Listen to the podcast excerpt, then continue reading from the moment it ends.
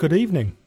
Welcome to the Tiny Plastic People podcast. It's a podcast about little people, what are plastic, and the stuff we like to do with them. Joining me this evening is Rachel. Hello, Rachel. Hello. How do we know it's evening where the listeners are? I'm I'm glad somebody else has brought this up because I think we really need to And address who this. else is this then? Uh, Questioning my timekeeping.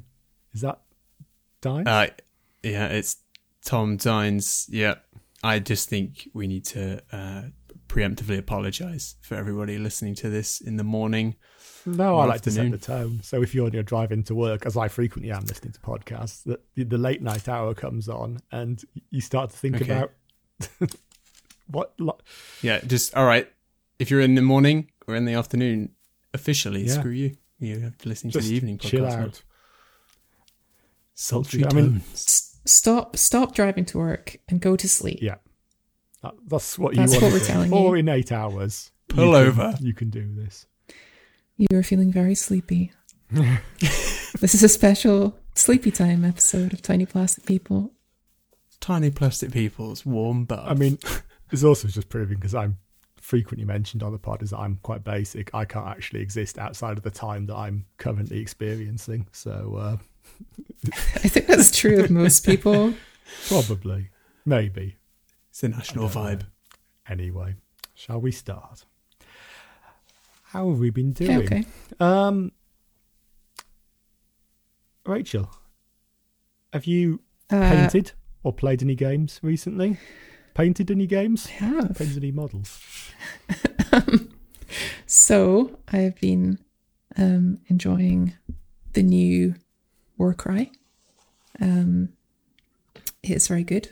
They they managed to not break it, and at the same time also make it slightly better. Um, I have been painting all of the terrain. Uh, I am just finishing it, and hopefully we'll be able to varnish it this evening, which is exciting. Um, unfortunately, that means I then need to figure out how to store and possibly even transport it, which is going to be difficult because these trees, these trees, they are very big. Mm, They're quite handsy, aren't they? Uh, yes, literally. Big grabbers. Uh-huh. And they have all these bits that stick out, and they're just, yeah, so they kind of a storage nightmare. Bit spin, bit stickle spindly. brick together then into just like one mass, which Uh, that's sort of what I'm worried will happen if I put them in a box together. Mm. They're a bit like the um, bit like the seed pods, right? They just grab onto everything. Yeah, yeah. So have you have you actually played the new Warcry then? Yeah, uh, yeah. So uh, on the day it came out, um, got a couple of uh, sort of uh, three-player games in. So the the core rulebook still has uh, additional rules for doing like three and four-player games, um, which are quite fun. Uh, genuinely, a very fun way to play the game. Uh, and so that was our way of getting used to the, the new rules, which are there's just a few changes and a few additions. There's like this new reaction system that's like a really light touch, um, but actually adds quite a lot of depth. Is- um, is this officially Warcry 2 then? yes, yes. Did, uh, did they summarize the changes anyway? Because so the reactions is quite a big thing. But are there any like any small changes, like to, to orderings of things that might crop up So and be important? Some of the small changes, uh, some of them are just like FAQs that they've brought or updates that they've brought back into the sort of core rules, and then some of them are stuff like um, if you are a flying model, you cannot carry treasure while you're flying. Um, Huh. and Okay, that makes sense. like treasure, if you're carrying treasure, that means you have a movement penalty as well. Um, there's some other things as well. Uh, oh, yes. Most importantly, uh, when you're standing next to uh, the edge of a ledge and you take damage, then you have a chance to fall. Whereas previously, you only had a chance to fall if um, somebody got a crit on you. So you're a little bit more likely to uh, like knock your enemies off of the edge of things, which is exciting, even if So now it you still have to sort of happens quite rarely. so now you have to sort of hedge on the ledge edge. Precisely. Yeah, that's quite that's quite a fun change. Yeah, there's just like, uh, yeah, there's these little changes that add up to quite a lot of extra, extra, extra fun. Um, yeah, it's good. Uh, and then I've also done uh, the first, um, the first game in the campaign for my Warrens of Hashut, which are one of the new war bands. Um, and they all, well, nearly all of them died. And then one of the two that survived went off into the jungle to explore afterwards and got eaten by a beast. So, an auspicious start. Did they? Did you get any permadeaths or just Uh, yeah, like two, seriously? two, oh, two permadeaths. Uh, one oh one died in battle, and one was the one who went off and got eaten by a monster in the jungle. So I was able to, I was, I was able to um, uh, hire a new recruit to replace the first one that died. But yeah, so I'm going into game two with um, a, a fighter down. Well, that's quite fun. It's good that they give you resources to buy a replacement at Uh, the yeah. beginning. Yeah, yeah, you you kind of get a certain amount of um, glory, which is what you spend on hiring new fighters, among other things. Uh, Hmm. uh, just for showing up. Um, so you can probably it's quite difficult to fall. You have to be super unlucky to fall like super far behind. Um, and there's also um, you get like bonuses for going up against enemy war bands that are uh, like more experienced and better equipped than you are. Right, yes. Yeah. Hmm. A bit, a bit of a catch-up mechanic. Yeah. That's Um, good. yeah. Apart from that, what have I been doing? Uh, uh, working on my game. Very, very time consuming, but it's getting there. Um, yeah, I'll shut up about that. Um, yeah, that's me. What have you been up to, Dines? Oh, me. I uh, um, so it's been a while. I've um, uh, successfully harpooned and dragged aboard my white whale, uh, which was the uh, S- what it was Skullvane Manse, the War Scryer Oh Citadel. Yeah, yeah. Yeah, I slayed that beast. It turns out it was way easier than I thought because I got it for an absolute steal. Is that the one with the Pretty nice. telescope on top of a castle? Yep. Yep. Yep. The big old uh, twisty, the big old uh, rickety house, big tall thing. I, I so I immediately just broke it up and put it in, uh, tore it to pieces and put it in a box. Uh, promise, I, I pinky promise that I will strip the paint off it and rebuild it. Uh, it was put together like moderately well, like not too not too well, but okay. But I'm basically I'm going to repaint it. Yeah. it was a bit dingy. Do you Sort think- of- Is it one of those? Is it one of those terrain kits from that era where all of the terrain kits were kind of um, not super well designed and also not particularly well produced, so they were kind of like Uh, difficult to put together? And Yeah. yeah, yeah, outsourced, because I put definitely together outsourced. I put together the um, Numinous Oculum recently, Yep. and uh, fuck that. had a time.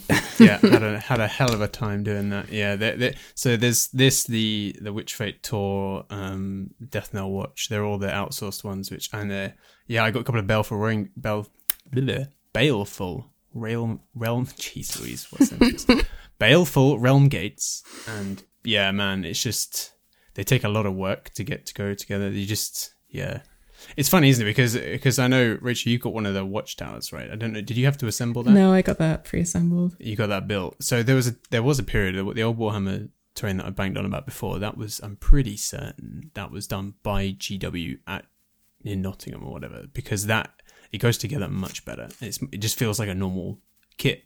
Yep. Whereas the like the Baleful Realm gates came in like, do you know when you buy like a toy Matchbox car and it comes in the blister pack and like inside it's supported by a bit of like plastic. There's like got molded recess where the car sits to hold it at a cool Yeah. angle All right, yeah. in the box. The the terrain is like that. It's like in one of those weird molded plastic things, like already off the sprue, weird. and it's just a bit weird. And yeah, it really s- suffers for quality. Yeah, and the Oscar is is it completely like that? It's, yeah, a little bit. It's not. It's not too bad. It's not as bad as I don't think Numinous Oculum era stuff, but it's not the best. I think it make it work basically. A little bit of uh, application of green stuff and what have you. I think it'd be okay. So it's not too bad, but it is a little jank. I'm I'm kind of gonna stick some bits on it, see what I can do to AOSify it a little bit. It's extremely scully. Well, Uh, that's doing most of the work for you then. Yeah, yeah, but so it's pretty good. Um, so I got that, um, and like I said, I got uh, oh, I got the um, to look over what the hell it's called. Nope, don't know. Uh, big Chaos Shrine with these like two spiked pillars. Oh gosh, uh, yeah. sort of eye of the Eye of Horus, but it's not that. It's just a generic Chaos Yeah. thing in the middle. Uh, again, got one of those brand new. That was really nice. Very big and very very bad to paint. Just That was that. You'll be sick. That was fourteen pounds. One four, brand new. bargain. Absolute bargain. you have anyway, all of so the eBay luck. I know it's, it's funny, isn't it? Um, but yeah, fourteen quid, and then uh, but that was really that's a really nice kit. But the problem is it's got really vertical sides, which makes it a bit of a pain to do anything with playing wise. So I think I'm gonna I'm umming and ahhing and doing is buying some platforms, maybe from um, oh, who are the guys who make the cog fort? Dark Fantastic Mills. Yeah, Dark Fantastic Mills do doing like like a nice like platforms set. Yeah. Mm-hmm. And I'm thinking to like build up the platforms around the outside as if it's a sort of like reverse excavation Ah, right, yes. to yeah. sort of allow it, give it sort of like a, uh, like stepped sides with these platforms to actually make it somewhat usable. yeah, this is what I was going to Um, say. Is I I'm not a old terrain buff, and I also missed them all first time around because I was out of the hobbies. Mm. So my Yeah, only me too. experience of them is seeing them at Warhammer World, and they're all Mm-hmm. universally awful to play on. Um, Yeah, I yeah that that, that is true. Uh, some of them, I think, like the War Scry Citadel, you have to take an executive judgment. You know what? This is a terrain piece. You can be next to it, or you can be in it. You cannot be on it. It does not make any sense. Yeah. Um, is the oculum the one and- that's got the kind of open? I don't know how you describe it. It's like a kind of cage. It's cage. Oh. Yeah, it's got, yeah, yeah. There's like a cage on the side, and you can stick your wizard in there. I think what I normally do is I Yeah. then catch that and I launch my models across the table using it like a catapult. yes, yeah, yeah, you ping them off the corner. Uh-huh. Yeah, so it doesn't really work. But I, I think what I might do is put all of these things on big bases, and then um, have them as you know, so that you can be on the Mm. terrain whilst not being literally on the terrain. And Yeah. I think it gains a little bit of usability that way. and limits Um, the catapulting. It limits the catapult. well, yeah, it means you don't have to put them literally inside it to do anything, and yeah, I don't know. So that's okay. Um, but that's that's nice. Um, what else? I I painted up some old cultists, which uh, I'll come on to later. But yeah, that's me. Um, what about you, Drew? What have you been up Uh, to? lots of heresy stuff. I'm trying to think if I've done anything but heresy. I have. I finished painting a bust recently, which I've been working on for months and months and months. Um, It's come out so well, though. thank you. Which It's, one is this? Uh, silly. C I L I. Oh, her. Oh, the bust. Yeah. Oh man, crazy, crazy Um, good.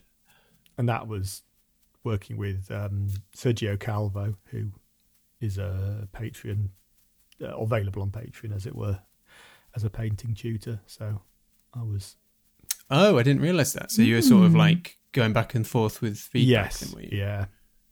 Get, getting feedback. oh Um, wow. So there's a reason why it looks better than it would do if it was just me on my own. I've had someone. Hey, well, it was. You did do the the the hard work on it. So Yeah, Sergio Calvo was just like, nah, you know, tighten up the the graphics, and you were like, okay, Yeah, explaining to me. Um, and I've actually got a painting course out in Madrid in October. Oh Um, wow. with him. That's a real big Yeah, I, well, I kind of worked on the logic that all the paint the painting courses I used to go to were organised by people up in Hull, and then that guy emigrated uh, to France, so there aren't any northern painting courses anymore. So actually travelling to London is probably about the same cost as travelling to Spain. Um, It's, a- it's an easyJet flight to uh, Madrid. sadly, not. It's a it, well, not to go into too many details, but I have to do a transfer, so it's like five hours of flying to get to Madrid Oh, from blimey. where I am. Are you doing for one day or it's you a go? full You stay in weekend, so? Oh, cool. um, I think I'd rather be in Spain than London personally. yeah. And Yeah, nice. yeah, I don't know. I, I don't do painting courses very often. I started to get into them, and then um, COVID happened, and I had to. I lost a load through cancellations. I've never done one. I'm curious what it's like. I think it's very dependent on the the level of the not just the tutor, but also the people around you.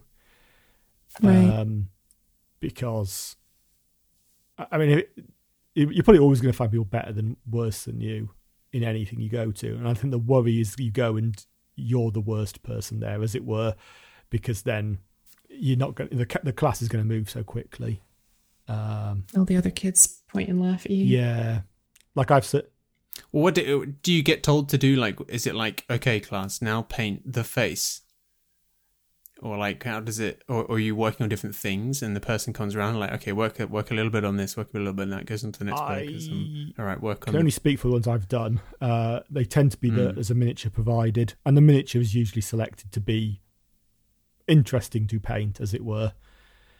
Um, you know, like a lot of different textures, a lot of different, Mm. um, you know, angles, materials, that kind of thing. So, you know, it's something they're going to work on, and then you seem to get a mix of painting classes that are people teaching you to do their style where you can generally tell that because you get like the end of class photos where everyone's painted the same model the same way or you get the sort of more involved ones where it's like they teach you the theory and then you do what you want based on that theory and then they'll advise Mhm.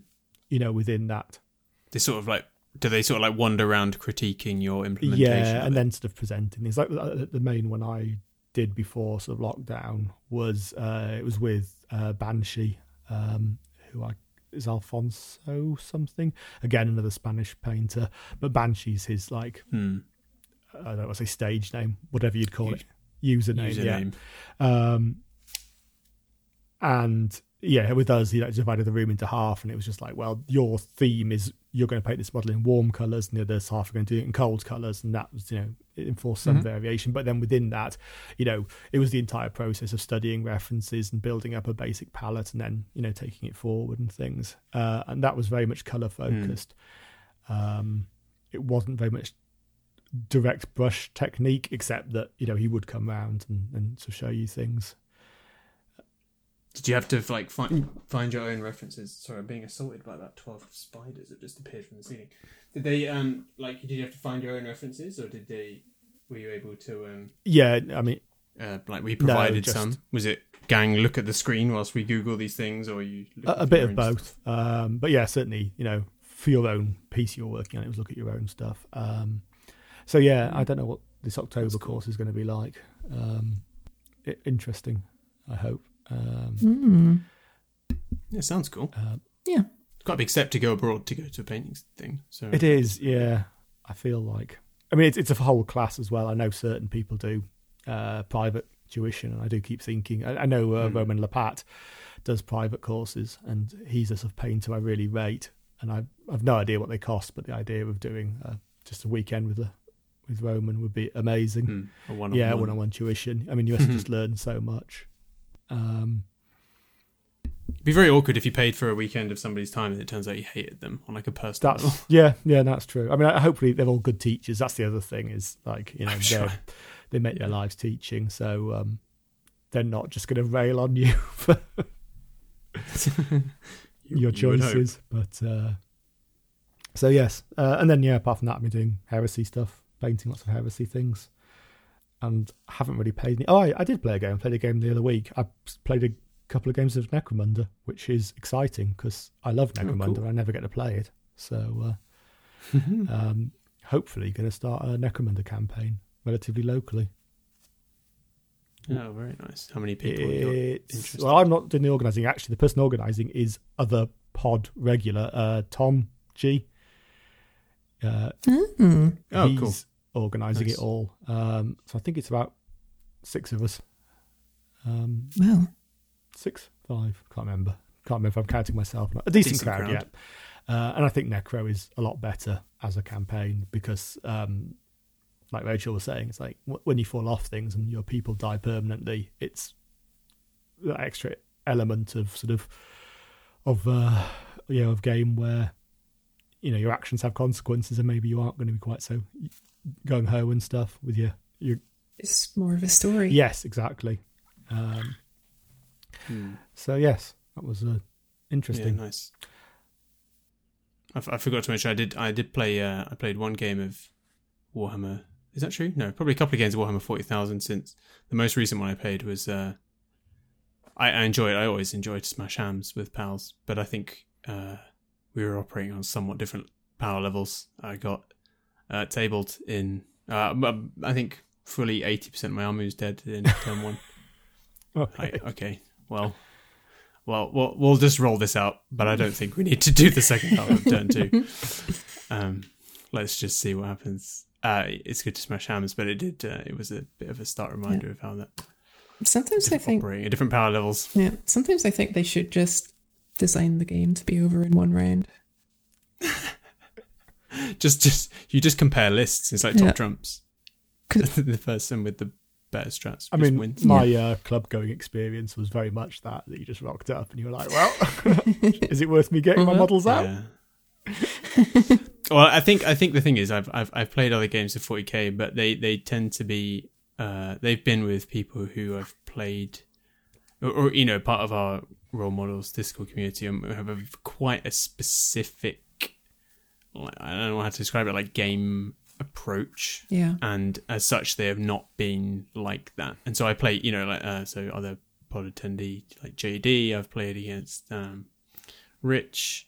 And those are games which go on a bit Yeah. Because you're both trying to lose at all costs. yeah we're both desperately trying to lose at all costs. And just fluffing taking stupid mistakes forgetting stratagems.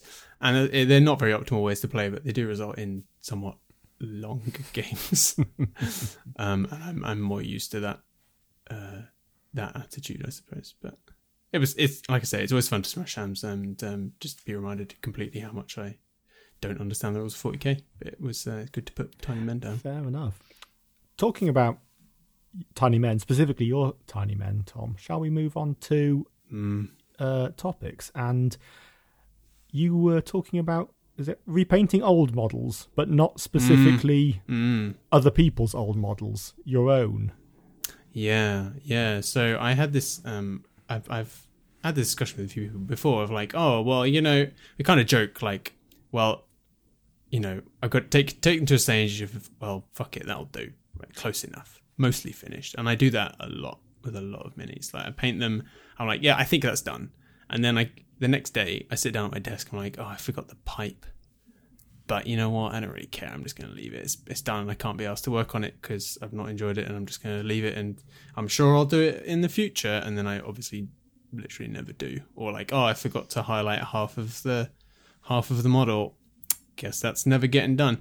And for the first time, for some reason, I pushed through that, and I re. It's actually prior to that game I was talking about. I was like, you know what I'm going to do? I'm actually I'm going to do a, a pass over all my old Chaos Space Marines and just bring just like redo the edge highlights, repaint a couple of panels where I you know put too much gold. So they're they're Black Legion, and occasionally I'd sort of like when I was doing the gold originally, I was doing it in Gehenna gold. Which took three passes of all the trim in this horrible gold. and like, why am I doing this? And sometimes the gold was patchy and blah blah blah. And I was like, you know what, I'm gonna go. I'm just gonna go redo it. I'm just gonna go over some of them, do a, a little highlight, highlight the gold in the same color that I've done the most recent ones. I spent a lot more effort doing.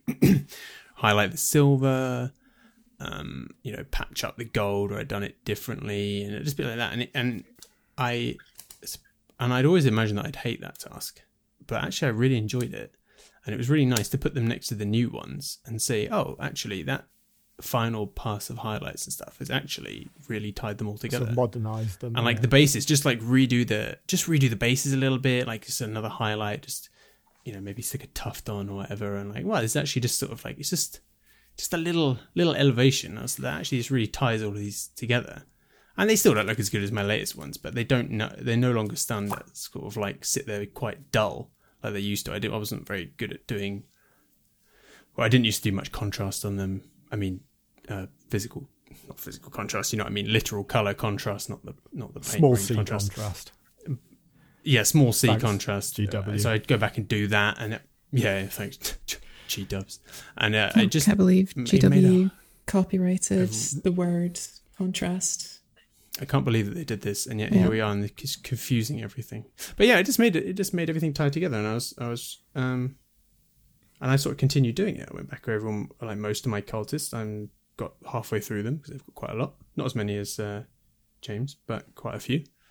and and yeah, it's just I'm quite enjoying it actually. And considering how much people joke about not ever doing it or enjoying doing it, I wondered, is it something you guys do? Have you?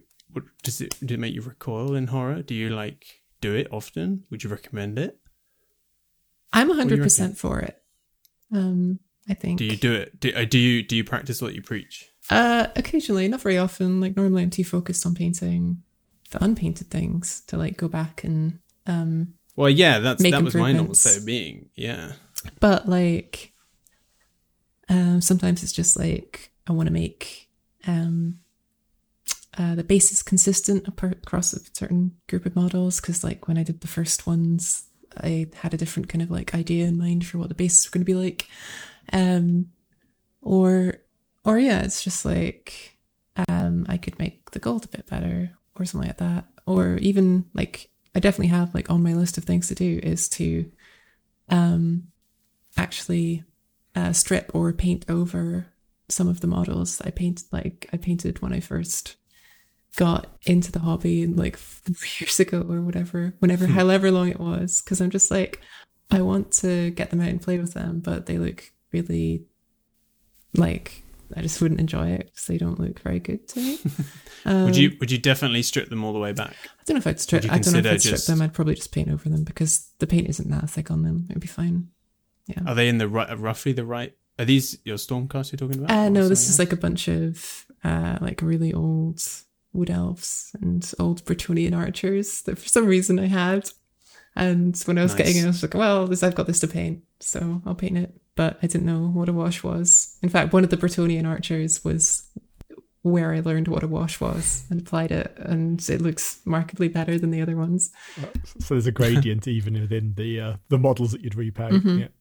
hmm But I think it would be really cool to go back and uh, do that again. I think like um, something that makes it easier for me is that like you're like we're all seem to be like more or less okay with like um acquiring somebody else's old models and stripping them and painting them uh and like sort of undoing the work of random eBay person uh 999 and I think it's totally fine to take the same approach to your own work because past you is also a different person from present you in many ways. Hmm.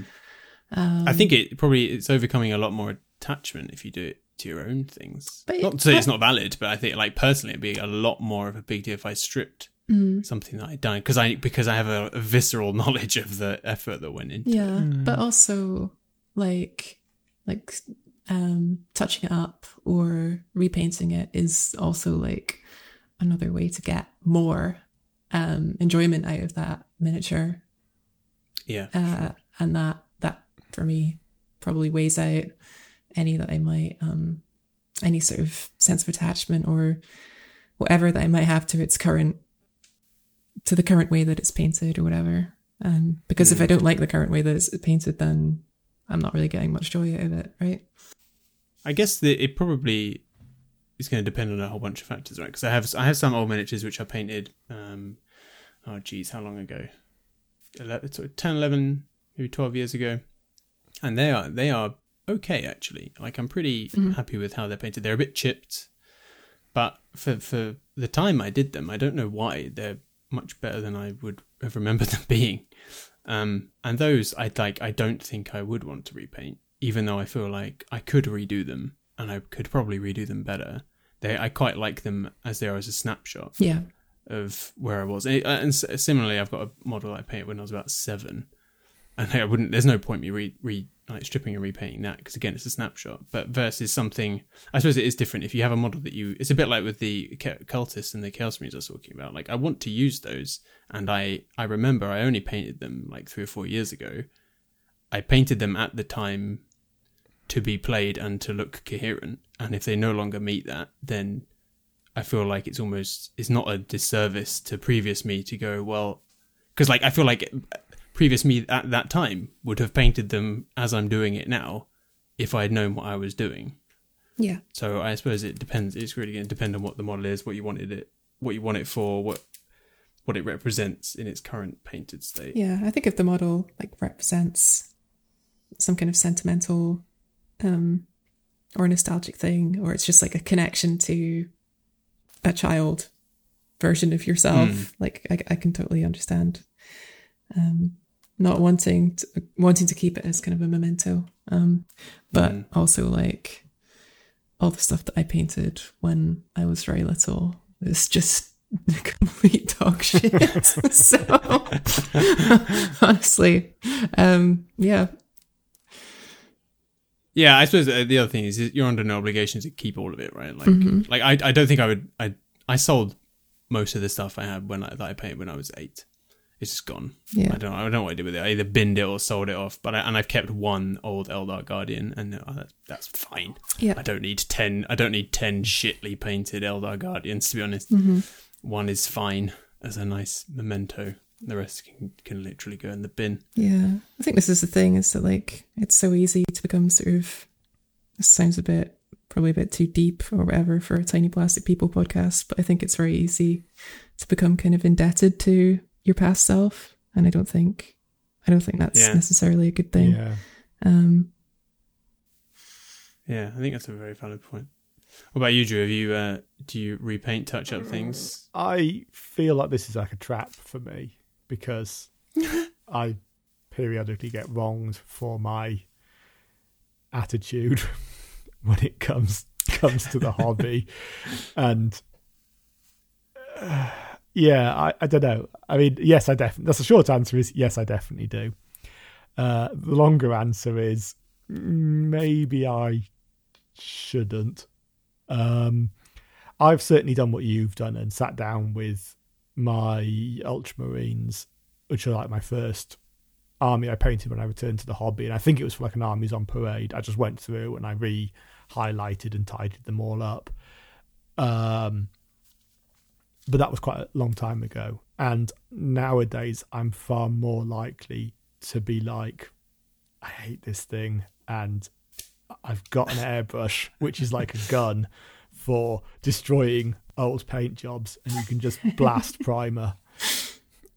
So you can just take them, take them out back, and uh, and uh, airbrush them in the back yeah, of the head. I mean, I mean I've, I've I've even got models that I've just reprimed, and I've never done anything with them, but it's obliterated what has gone before. do you do you do you strip them first, or do you just uh, execute, them with the Execute airbrush? Only? Uh, I mean, I'm I'm very just- lazy, and I hate stripping things. So Well, you so you recently you repainted some. Uh, uh, you posted on our Discord that you repainted some um, some models Yeah. recently, didn't you? Yeah, was a was that, that was paint, paint over? over. and I, it was it was even weirder because it was the Gal Vorbak for uh, word bearers in Horus Heresy. So they're like gribbly demons bursting out of space marines, and they're kind of weird models in just a you know in a model sense. They're very weird. They're kind of very confused. They're very busy, um, and the idea I'd got for them was I was going to do all my demons in a very kind of classic Hellfire style.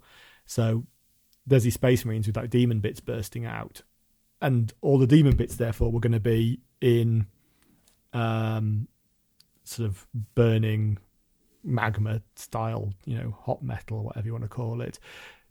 So the the demon bits are yeah, on fire. and then the regular bits are normal word bearer marines, and I'd actually got to the stage of putting transfers onto them when I decided I hated them, um, and then I came back to them, and yeah, I just blasted over them with the airbrush, but I only blasted over the demon parts. So I did my best to re- Oh. to keep the um, the legs and things that had the transfers on, and even the shoulder pads that had transfers on un un.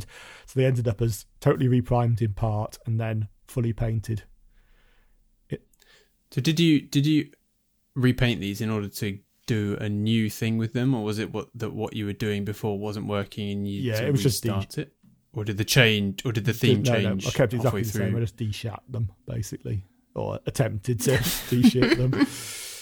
Yeah.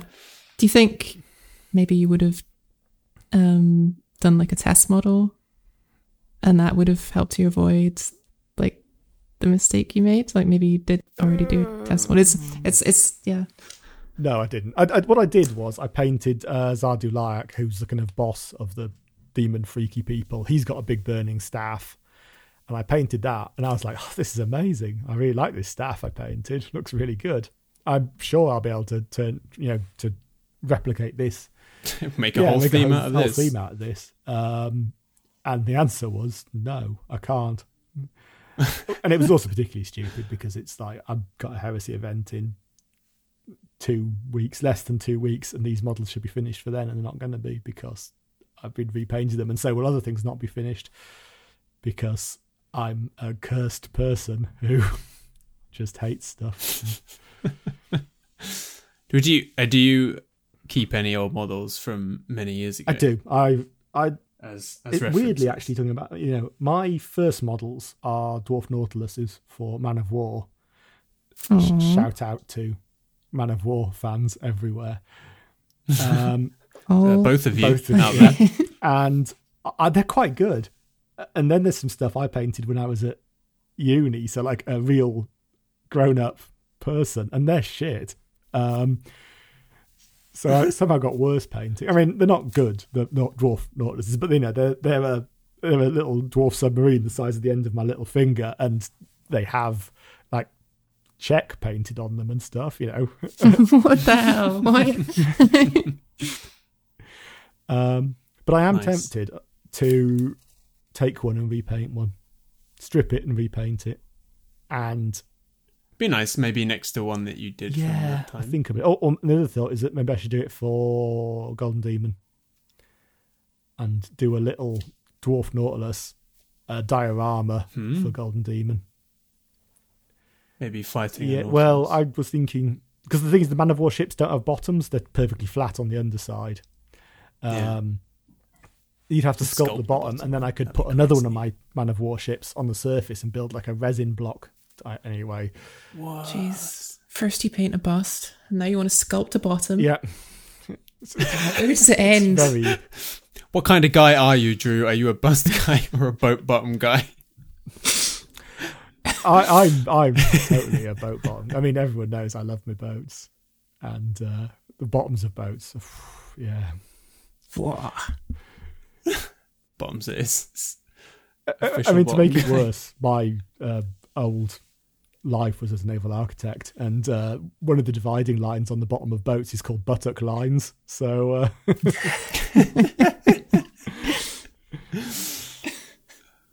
Swab the poop deck and splice the buttock line.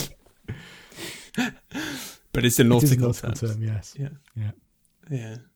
Okay, well that's that's quite interesting. So yeah. yeah, the short answer was yes, I, I repaint, except my ultramarines who now live in a drawer, and I can't bear to look at them. They're my hideous, yeah. Ugly freak children. well, maybe one day you will you will give them the love they deserve. Yeah. Or take them out into the field and airbrush them in the back of the head. Well, actually, that's the thing. The last role models meetup, uh, I almost took my Ultramarines to it because I wanted just to play an easy army. I'd not, I've never got to use the new Ultramarine in the new Marine codexes or anything. Even in eighth edition, I was like, oh, I'll I break them out, built myself up, packed them all away, and then got COVID. So uh, they never got to see the table again, and then they went, oh, no. they yeah. went back into their drawer. I missed that one too. It was rough. I didn't have COVID, but yeah, just the, the sensation of uh, waking up on the morning I was supposed to be going and just feeling like crap and being like, oh, oh well, no. I guess I'm not going then.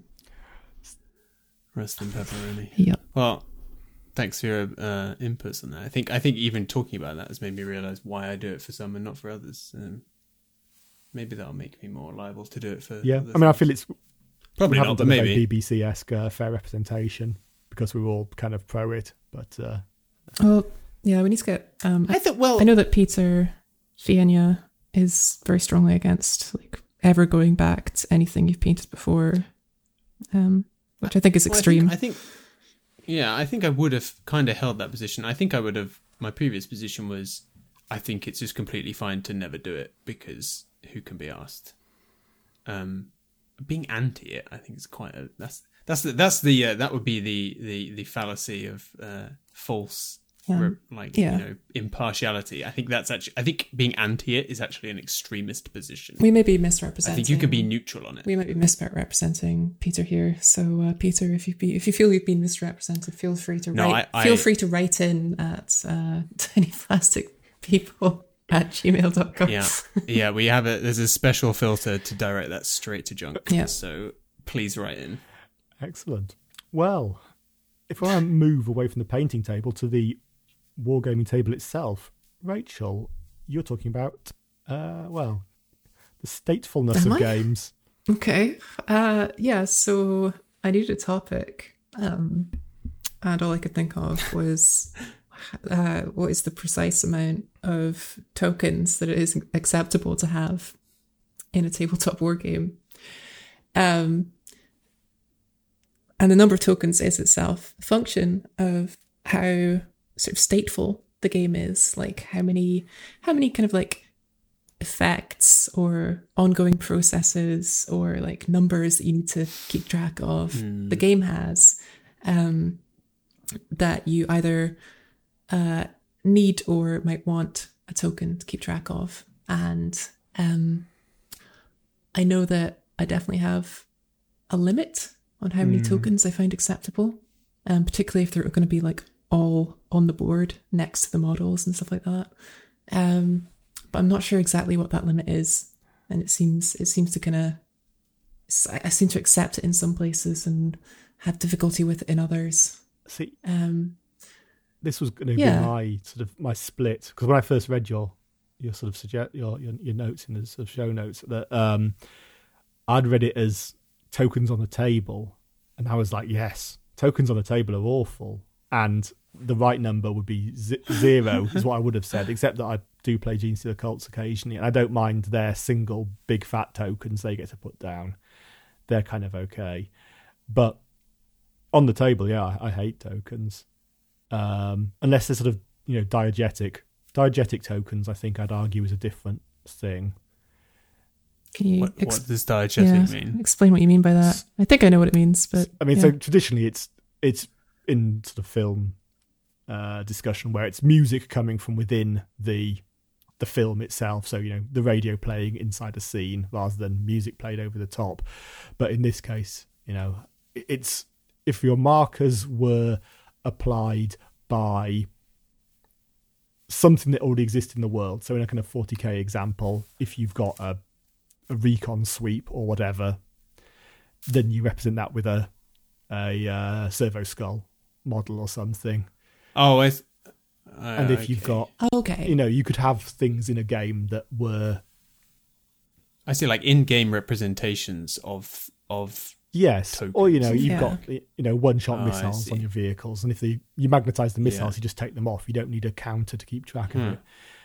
Um, Hmm. That I, uh, I prefer because you know, and this is because I'm a big wanksy artisty person when it comes to my war games. Is I want the table to look as real as possible and things, and you know, I want it to look exciting and visually appealing. Um, Hmm. and a bunch of little cardboard squares following my models around is detrimental to that. But then I, That's it. That's an I interesting. think off the table, yeah, I'm quite quite token tolerant. If it's on a sort of sideboard, and I mean, I play Titanicus, which is in half the game is Hmm. moving little tokens around on scales. I mean, and that's the bit I like because as well as being a big wanky artist, I'm also an engineering type person, and moving things on scales is pleasing to me. That is right. That is exactly your jam. yeah, I, s- I- yeah, I, I, there's make an interesting point about them being di- say diegetic. I think it's quite a good word. Um, I, I think the correct number is the number that are used in Kill Team. really? Personally, Because I've seen Yeah. I've seen photographs of Kill Team being played, and every single guy, no matter like whether they're oh yeah, like, they all have tokens. def- You've got to have a token. Like everyone just has a little token next to Uh-huh. them. I mean, Uh huh. I Yeah. I hate it. You hate that. Okay, well, uh, I th- I think in terms of like statefulness, I think it's very because they're all because everybody's either one or the other. Um, oh shit, maybe there's. Oh, okay, right. So there's a little little side token. There is another. There's another game, game called Star Wars Armada, and in that, which is about big fleet Star Wars space combat, and you have tiny little fighters in it, right? And they're not the same as the capital ships, but what they have is is the Fantasy Flight Games made this, this like they have a flight stand, a bit like the GW ones. Mm. But they have a slider on the bottom that slides from one side to the other and it pokes out the side. So the base itself is like a little cardboard space mm. vignette scene. And there's a little slider that pokes out sides, either red or blue, and that tracks their state. And I guess if you could do the same for Kill Team, that would be extremely rad. But it would make all your bases big. Yeah. And say that I've just finished proofing a Kill Team article, which is celebrating Kill Team this afternoon. And even in this article that is singing the praises of Kill Team, it does apologise for the number of tokens that you need to use. Uh, well, okay. I mean, uh, I. I mean, I guess. I don't know. I think it's. I quite like the number. I think it makes the game quite clear in its state.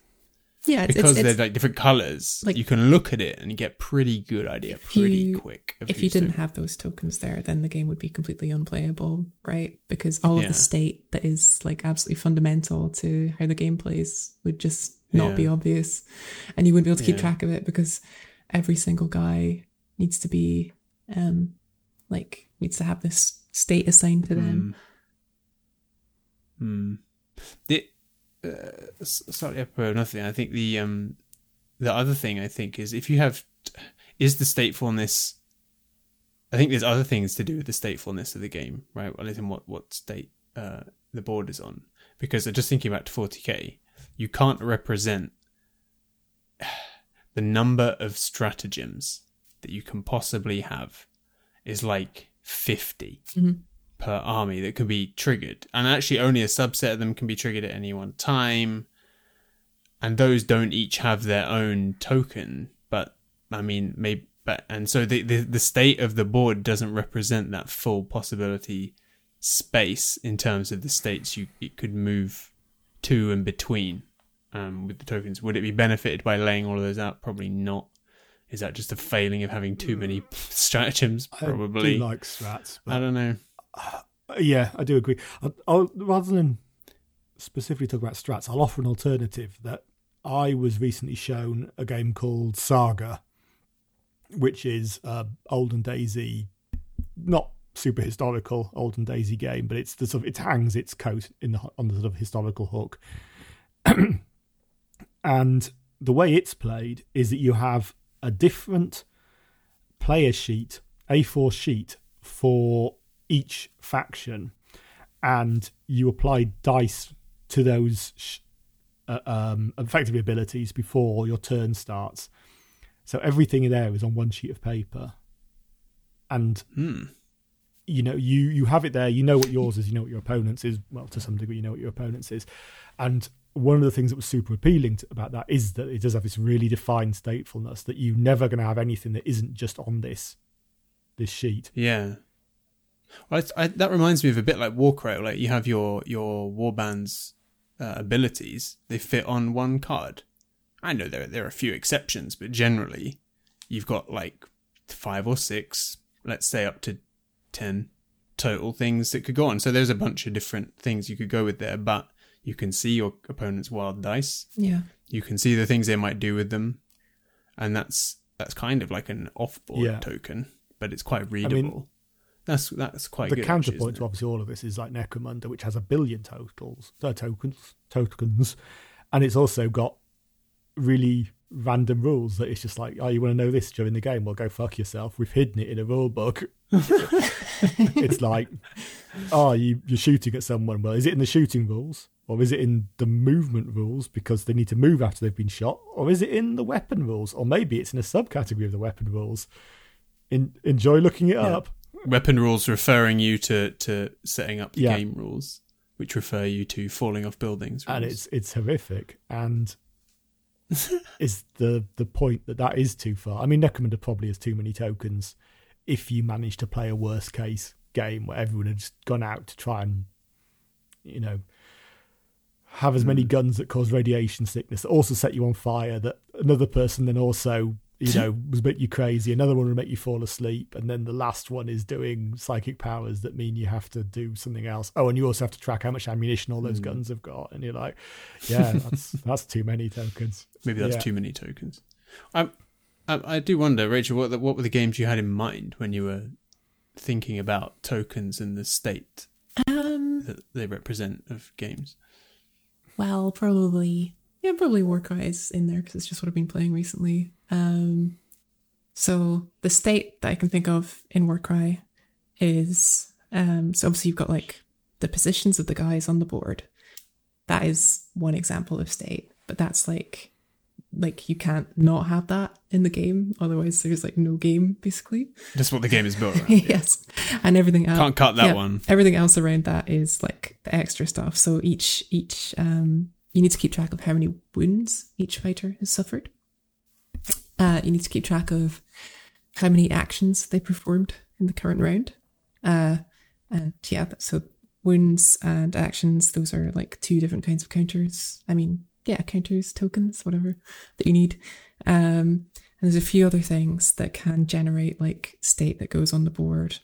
Um, and then to the side, you've got at the beginning of the round, you're going to roll your ability, your um, power dice or whatever they're called. Yeah. Wild dice. No, because the wild dice is the one that you get to Oh, add in dice, to like yeah, modify course. one of your sets. Yeah. Um, so you've got that, but I think what's sort of nice about it is that everything apart from the wounds gets reset at the beginning of each round of play, um, and from that point on, you're as you're adding more um, action counters to models as they do stuff throughout the round. You're also using your ability dice. So you're taking the ability dice stay away at the same time as you're adding more state to keep track of Hmm. um, what actions they performed.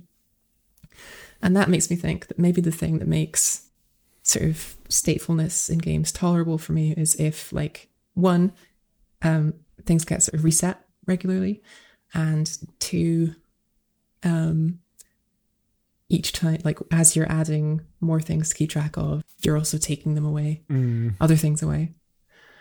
Um, So, like, yeah. the keeping keeping some constant level of uh, counters, or not some constant, but some level that is, you know, yeah, at least balanced across the game, not just building up to counter overload. hmm hmm Mm.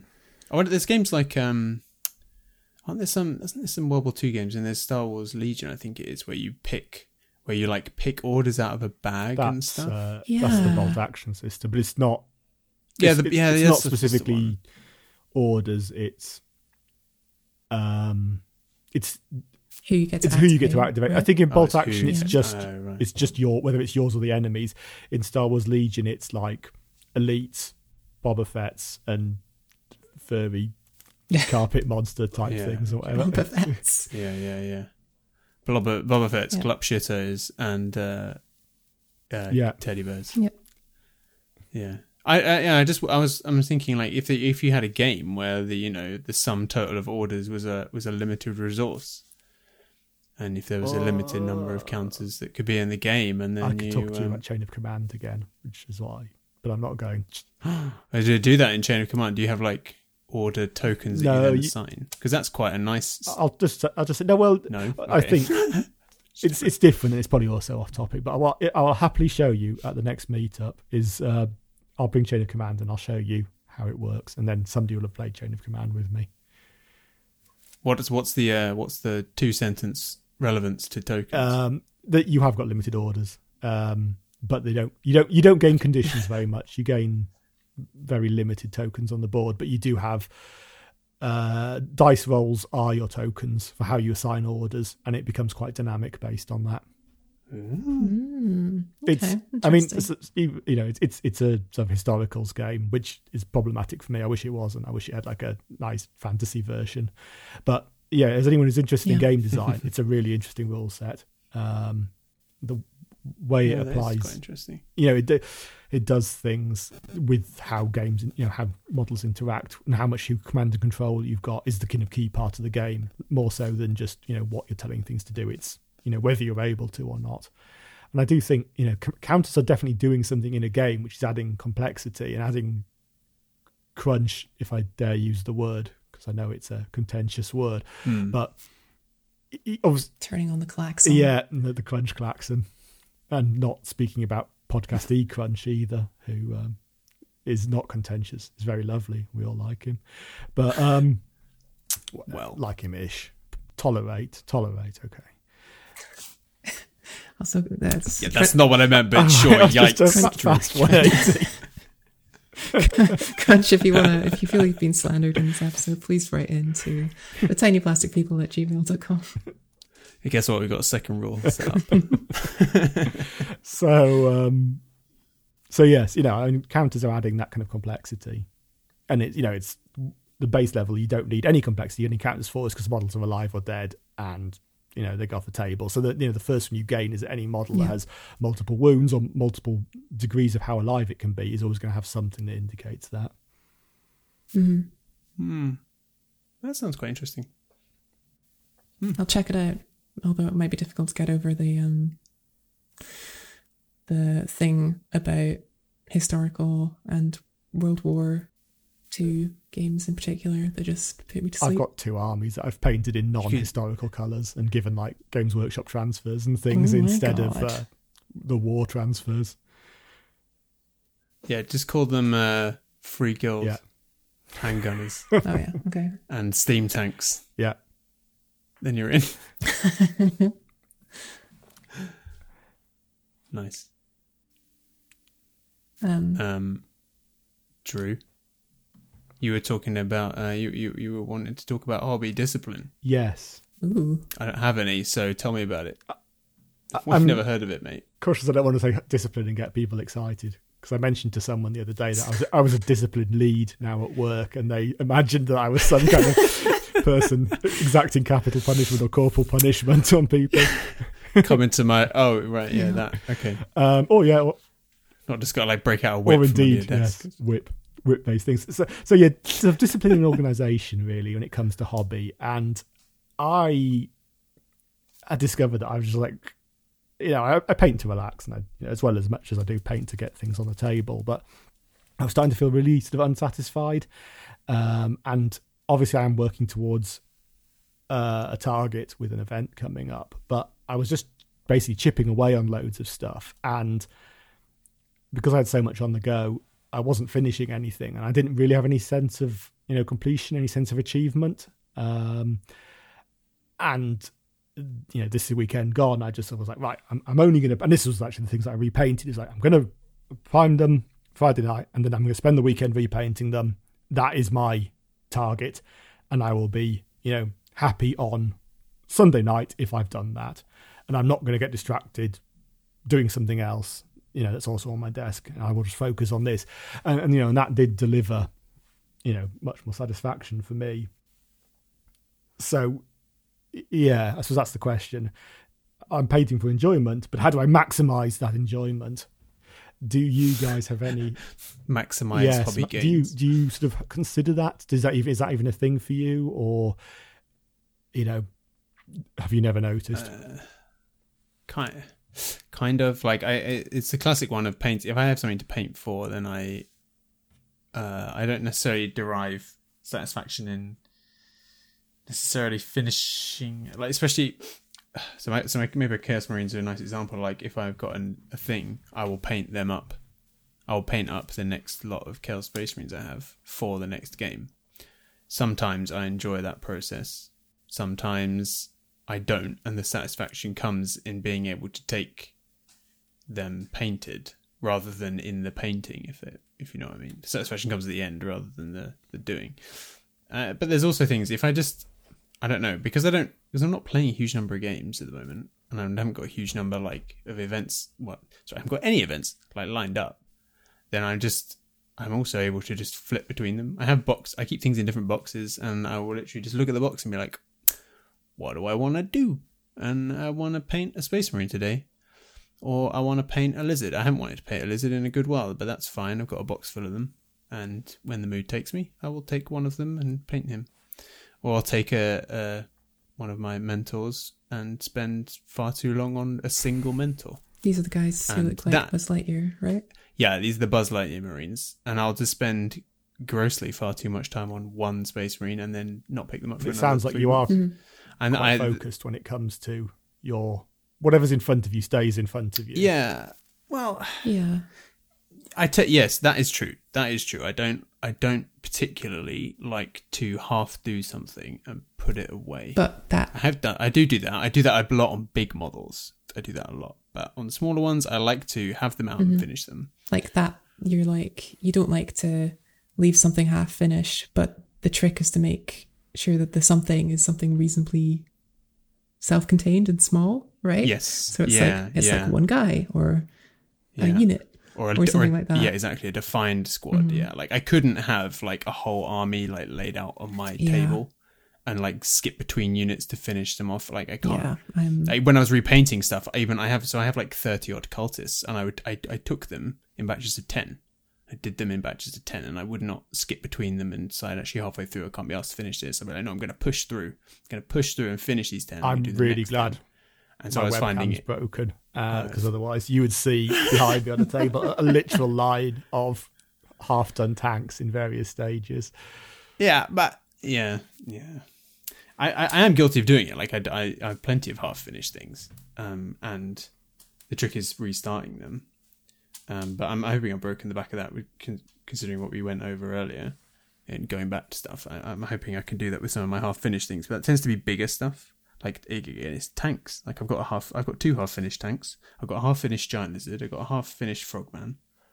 Um, I've got Yeah. all of my unfinished terrain. The big bits, big bits is where I really struggle.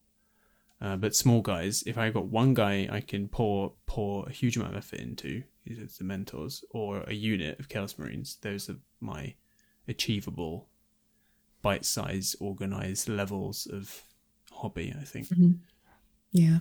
I think I just um like if I leave stuff half finished, it just kind of hangs over me and it just permanently occupies like 25% of my brain just the whole time.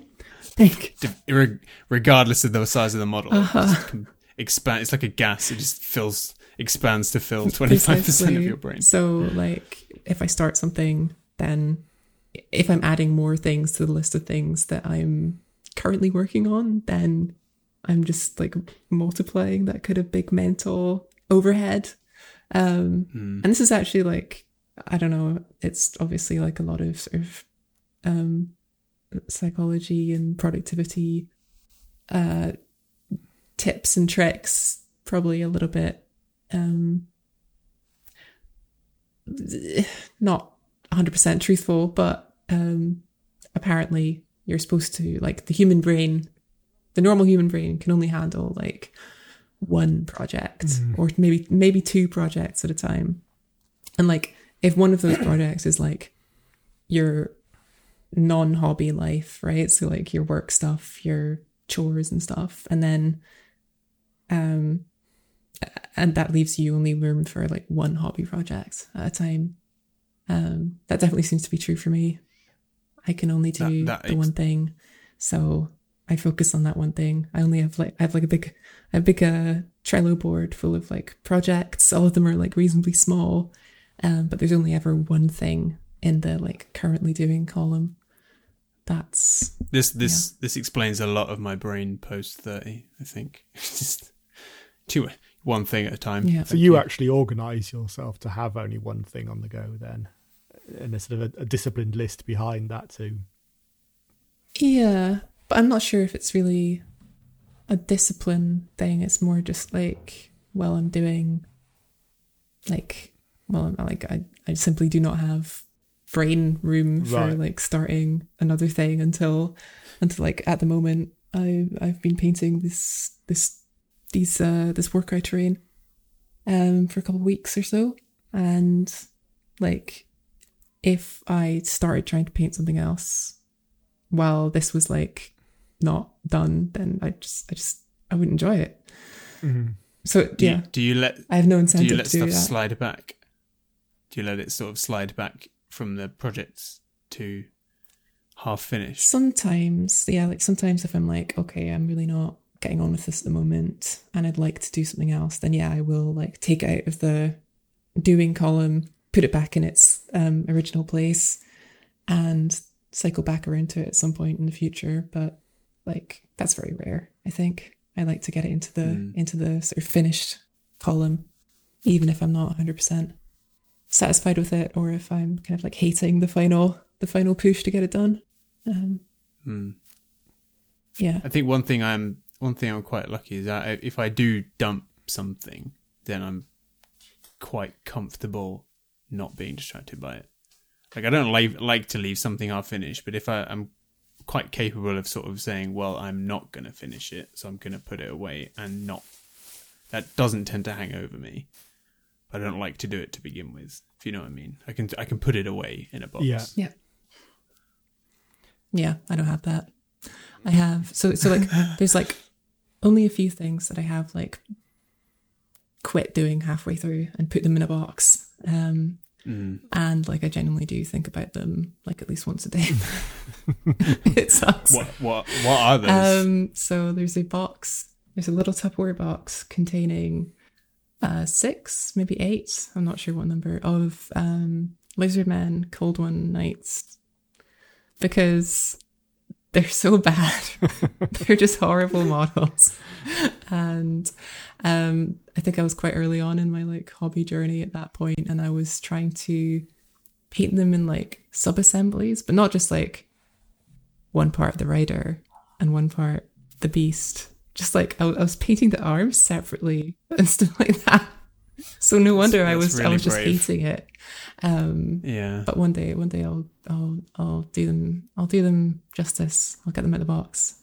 I think I also like I, see. started turning it into a project to um learn how to like magnetize arms and stuff like that Right. because Ah. it's I guess it's a good idea to do that on models that you're not particularly fond of. Mm. It's, it might not surprise you that I have uh, exactly the same thing. I can look right now and pinpoint my box of uh, Saurus Knights, Oh, which are in exactly really the same exactly thing. the Yep. same thing. So Uh, yeah, they're in. So I have well, actually not not sub-assembled arms, but Right. they are bodies, uh, legs, and lizards, and they are And Like yeah, 10% every so often you get them out of the box to look at them and see if you can Yeah. do them as your next project. But Yeah, then you look I'm at like, well, then you look at the cold there. ones and it's going like "No," at But- you, and But I you just can't. I went to great lengths to change the cold ones. Oh, really? they're, they're sort of yeah. So you know the um the only way I can describe them is like the uh late nineties Godzilla ones. They've got that kind of square looking head that's quite low. yeah, they're they're So I- I they're changed walking them on out for all of those. right? oh, it's the Yeah, uh, yeah. almost. Yeah, Then ones. almost the, the the the claws aren't quite touching Right, the ground, yeah. but they are as if they're walking on all fours. Uh, they are. They might as well just be as goofy as the new ones. They're they're not great. To be honest, I don't know why I went to all that effort. I think they're them. better than the new. They're, they're the ones that Dark Elves used to have. I- Aren't they the I mean- model? Yeah. Yeah, they are. Yeah, um, but they're not as good as the ones the Dark Elves now now have, Yeah, which are better than the cold ones that the Lizard Men have, which are uh, awful. Sorry, sculptor, but they're. I mean, yeah, no, I'm not going to take that back. They're they're quite bad. Just just like what are they about? Yeah, I I I put them in a box, and I hope they don't come to life when I'm not watching and sort of cry like why when I'm not looking. But I don't. Honestly, like it's you. I don't know what they expect. Yeah, I mean, this sort of Pixar Hams movie where they all come to life would be a. Yeah, no, they're they're, they're ones that needs uh, taking out back and airbrushing in the back Yeah. of the head. I think. If you- if you airbrush them enough, they just become a ball of paint. So Yeah, exactly. Yeah, yeah, like a like a, yeah, like Yeah. pearls, right? Like you like a piece of unwanted grit that you just repeatedly paint until they become I mean, something beautiful. Or It's- it's- yeah. if you wanted to, they just become an orb and then you drop them on the ground Yeah. and they roll down the hill. I f- feel now you should. yeah, just To, to paint take the, the full pearl analogy, you should just bury them in the middle of a, a sculpted, really impressively sculpted, you know, Yeah, What, what, what's yeah. I, there's it- still, each one goes inside its own uh, little Seraphon well, I was ziggurat. thinking, what's do you get the big dinosaur?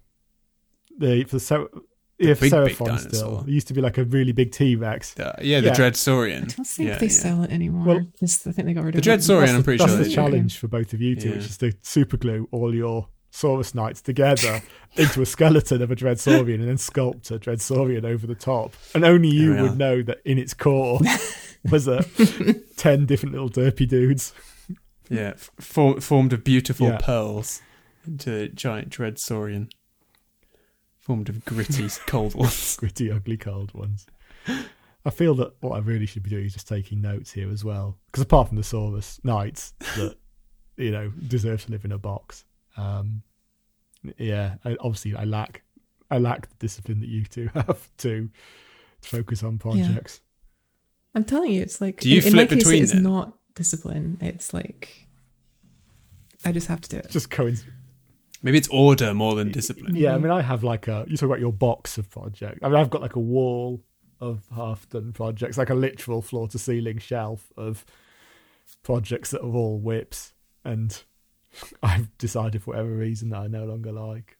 And Yeah, that sounds. I mean- that sounds like a worst case scenario for me. Like that that twenty five percent, like mental occupancy would just be like ninety five You, you, percent. you forget, you forget to breathe. Yeah, yeah, I'm not going to defend it by saying it's a good idea. I think it's almost certainly a terrible idea, and that you know my hobby life, and I mean, like much of my life, is like a dumpster on fire rolling down a hill, and you know it's. I mean, I'm I'm looking at uh, five nine liter rubs each uh, full of half finished projects.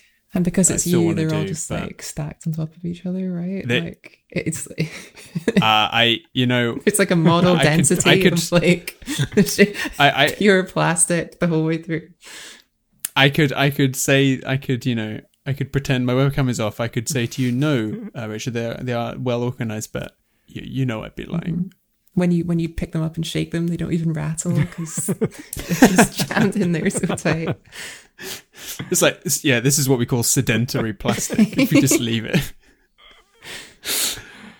yeah, it's just uh, formed into a plastic amalgamation that you can build houses out of. Well, that, that I mean, I suppose if my shelves start collapsing, it will start to become a sort of logical process. So they just compress each other down to, to the base layer becomes, I don't know, coal seams Yes. or whatever. Ge- geological plastic. Warhammer is healing; it's returning to nature. It's, Somebody will mine it in the future and uh, burn it all. Yeah. It'd be a valuable resource. okay, well, I think that's probably us done for today. In that case, Have we? I don't we think we. plotted? I don't think we solved your problem. no, there. I think the problem is, sorry. is might be me because I know that Rachel likes to keep her hobby desk sort of spotlessly tidy as well, and I have been trying to imi- timid- uh, intimidate this. No, it, it intimidates me. I've been trying to- We're trying to intimidate. Rachel- intimidate well, no, I've been it. intimidated instead. Um, that I sort of the best I can manage to do is put my paints away and then immediately get them out again because I, I need them. Um, but I do periodically 'Cause as my like painting area gets smaller and smaller, and when it's like basically just a, you know it's like six inches that my hands can fit in, I'm like, uh, and yeah, but I've got a full what six foot desk, and part of it's like you know spray cubicle and things, but yeah, it's it's destroyed. I'm again glad the webcam's not on. That I just I keep trying and I'm failing to kind of maintain any semblance of order. And a lot of these things are just like half done models balanced on top of other half done models. Because that's why tanks are good is you can stack them into like a big half finished ziggurat and Yes. Yeah, nice. Well, I think the important thing is as long as you're not distressed by how you organize your own Mm, hobby, right? I think That's I probably yeah. Like I say, I did realize this weekend that I was just failing at like to do anything, Well- and moving everything forward by one percent was not satisfaction. Um, I suppose the other thing, you, if you're if you're brutally ruthless about what you, I've been getting rid of lots of stuff recently in preparation for moving house. I'm just like, I'm never, I Yeah. like this, but am I ever going to paint it? I'm really not. oh no, just gonna get rid of it. I have I have acquired that and for a lot of painted two of those things. yeah, exactly. Yeah, um, yeah. I just, you know, I liked both of those things. Am I really going to do anything with them? No. I'm not. I'm just What- not. What gonna- you need to so I do had is get do rid. Ink 28 stuff, and then you never have a reason to get rid of anything because you're like, oh, I might Uh, need to use this as a basis of conversion. I I have a lot of stuff still. I think Mm. it'll be fine. It's still helping to lighten the burden, but I've got a I've, I've still got a big old box full of junk, like an Inq Twenty Eight. Fair enough. Be all right. Okay. Well, I'd like to thank both of you two for joining me today to discuss our, our various sort of hobby thoughts. I feel it's been Thanks you. Thanks quite a you too. condensed podcast. We've all been in agreement. We're not only con- well, apart from you two who were just in agreement with each other about how to do hobby stuff, and I was weeping softly in the corner. but beyond that, it's been uh, yeah, we've all been leaning in the same direction. So easy, yes? Easy. Before we depart, if people are interested in seeing what you've been doing, do you exist on the internet anywhere, Tom? Fair, Uh, fair no. enough. Yeah, I do. I'm on various various places at at TN Dines.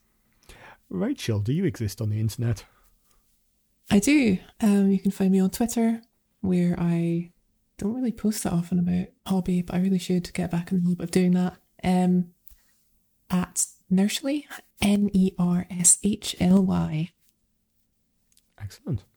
And I also exist on the internet. It Drew underscore paints on Instagram and maybe on Twitter, but I can't remember.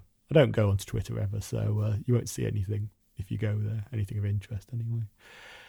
Well, if you want to speak to us, as we have hinted, if you want to tell us that we're being too mean to our co hosts, you can contact us at the tinyplasticpeople at gmail.com. And if you want to read articles and the like, you can go to tinyplasticpeople.com. Um, Um, we have we haven't got a filter. We've got a special filter set up for everybody that's not Pete or or uh, Rich that doesn't go to the trash. So it is actually worth Yep. emailing. I think we're also on Twitter, right? Tiny Plastic Pals. oh, we are. Yeah, I don't know that because I don't handle that side of things. Yes, where we talk to, I was going to say the kids, but we don't talk to kids on Twitter. Talk to 30 angry 30 year olds on Twitter, I believe. And then, I don't know. We don't have a TikTok, so There's also Discord. You could also come to discord.gg forward slash role models and join a cool bunch of people. If you also like losing at Warhammer 40k and uh, agreeing with everybody furiously, uh, like this podcast, then join us. Join us there.